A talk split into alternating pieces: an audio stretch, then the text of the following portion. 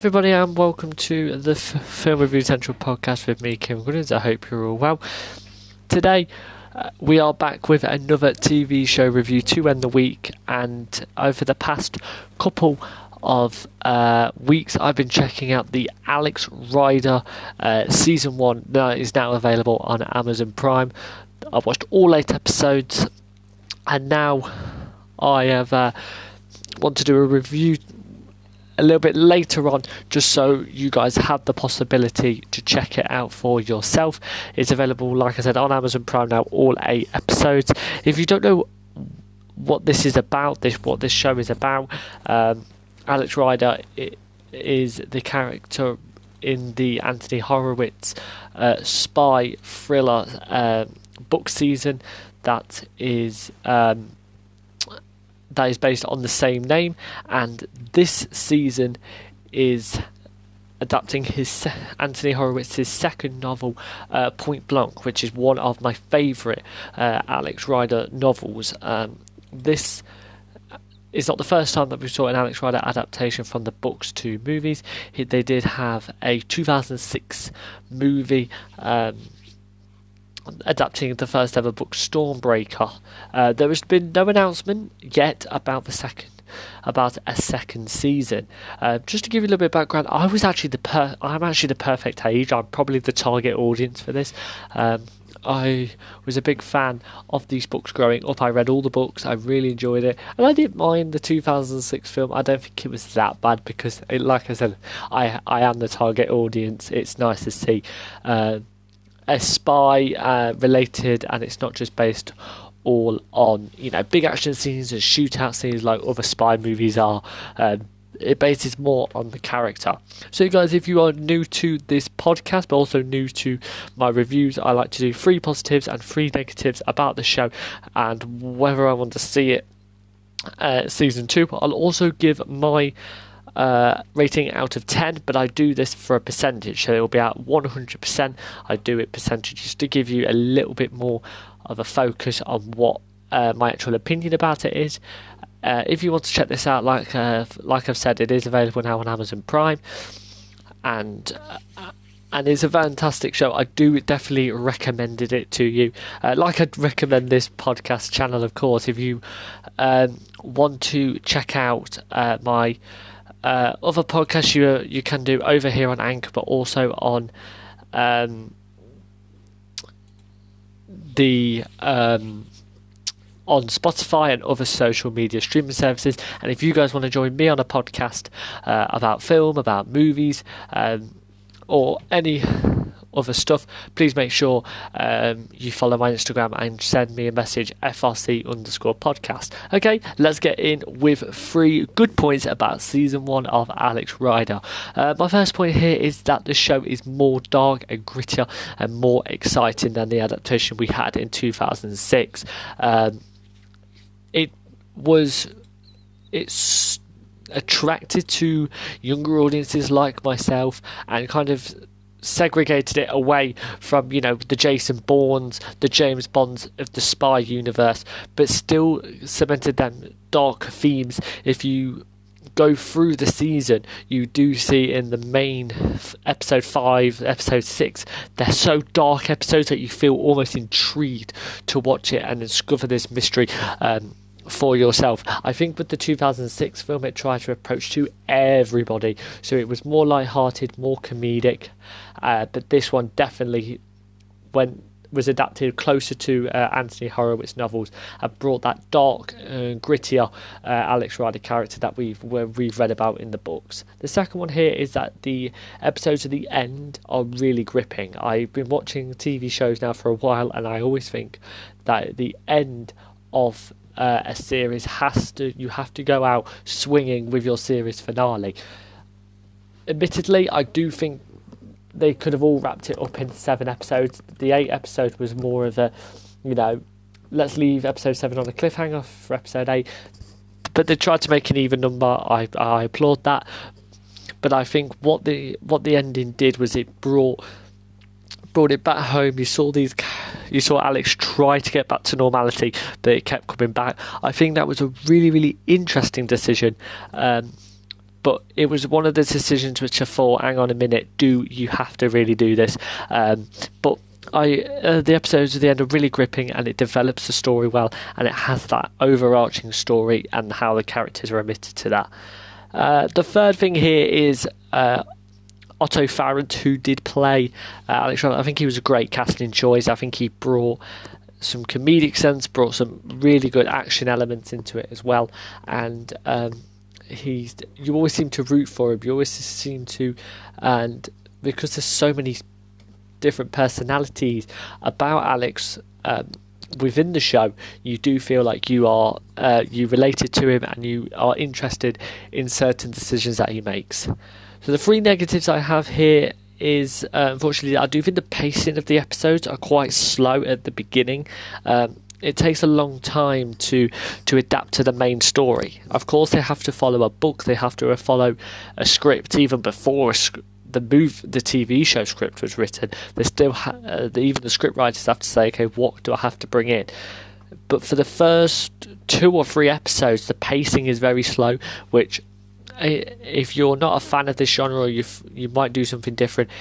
Ultimately, you're gonna want to watch. You're not gonna want to watch the more more episodes.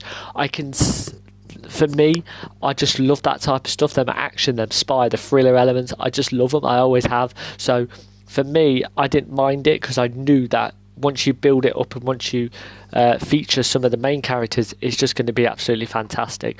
But with the pacing at the beginning, it became quite slow and quite boring for people who are not big fans of the genre.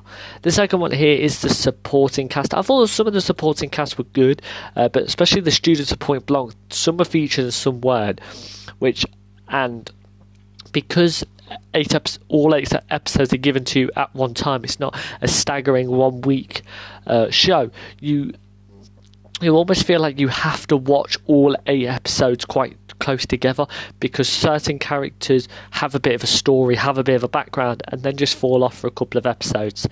Of course, they are they do feature uh, certain characters and the plot, and once again, they do have to follow uh, the book written by Anthony Horowitz, but these characters, which could be so intriguing as some episodes, some of them do actually fall flat on others. But then also, and also the final negative for me um, was the villain. I don't think it had a substantial villain uh, inside of it. I think they brought in uh, Yassen Gregorovich, who was the uh, villain played incredibly by Damian Lewis in Stormbreaker, the film adaptation. But I think with Yassen Gregorovich, he was always just again just admitted there, so he wasn't a strong villain.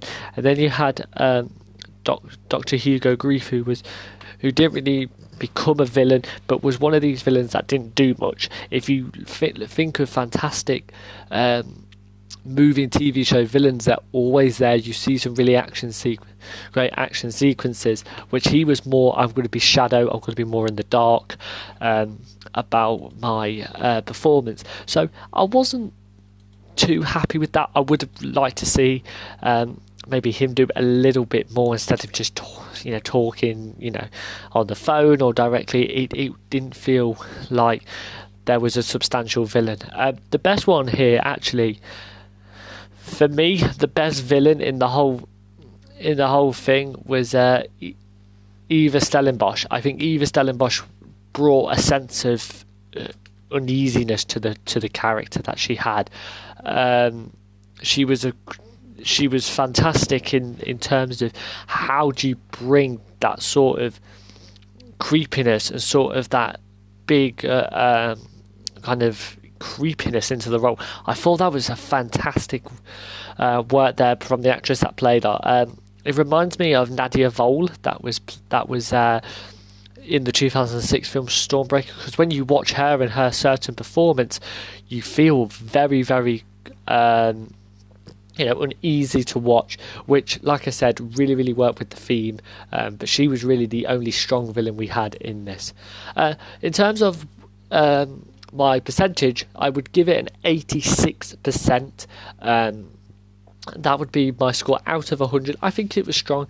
Um, and then for season two, you, I do want to see another uh, book adaptation. I don't want to see Stormbreaker. I think that will be Um, really, really interesting if they decide to go down that route down that route and say, yeah, we've just done Point Blanc. Let's go all the way back to the first book. Let's let's carry on. Um, the next book that they can adaptate is a Skeleton Key. So you will see so many different involvements, and if they manage to pull that off, I definitely could see more of them adaptations. Uh, they hinted a lot, and um, uh, at the end of the day, me being a big, big Alex Rider book fan, I just can't wait for Scorpia. Scorpia is a fantastic book. I recommend you checking all the books out. But Scorpia is that master organisation, sort of like a Spectre in the James Bond books. That one, that season could be fantastically action packed, but they do need to build these characters up for that incredible conclusion. Um, but the great action scenes, interesting action scenes, and Skeleton Key could be more of that. I, I will be I will really, really uh, like to see a second season with the same cast. You know, with obviously some new ones as well, new villains, new new heroes for Alex to to join it to join in. But this could be a lot more adult, a lot more darker theme because Point Blanc is dark, but the next couple of books, Skeleton Key, uh, Eagle Strike, Scorpia, they're much darker. And if they tap into that, you could see a fantastic modern uh, spy series that you've probably not seen before uh, in like the bought on TV. So that's my review for Alex Rider uh, season one. Looking forward to seeing if they do make a season two. Of course, with the pandemic going on at the moment, we might not see that. Um, but I tell you what, if they do it, I'll definitely be somebody to check that one out please go and give me your opinion. Check the show out. Send me a message on on Instagram. Always active over there. If you want to ask a Q and A, send send me the questions over uh, about film, about football, anything. I uh, I'm loving to interact with the fans. You guys have been incredible. This is why I do these podcasts for. You have. Um, incredible you've been incredibly supportive throughout the whole time that I've been doing these podcasts so thank you very much um, like I said, if you want to join me on a podcast, please um, go over to my Instagram, send me a message, say what you want to talk about, and then we can easily do it. Um, as well, I'd just like to give a shout out to my other uh, podcast um, pals. Gary Best, Harry Burton, Kamali Sales, Sam Cattell, fantastic guests. Look forward to uh, doing more collaborations with you. So check their uh, check their content out. Absolutely incredible. So I don't know what the next podcast will be, but I know it'll be something you love. See you in a bit.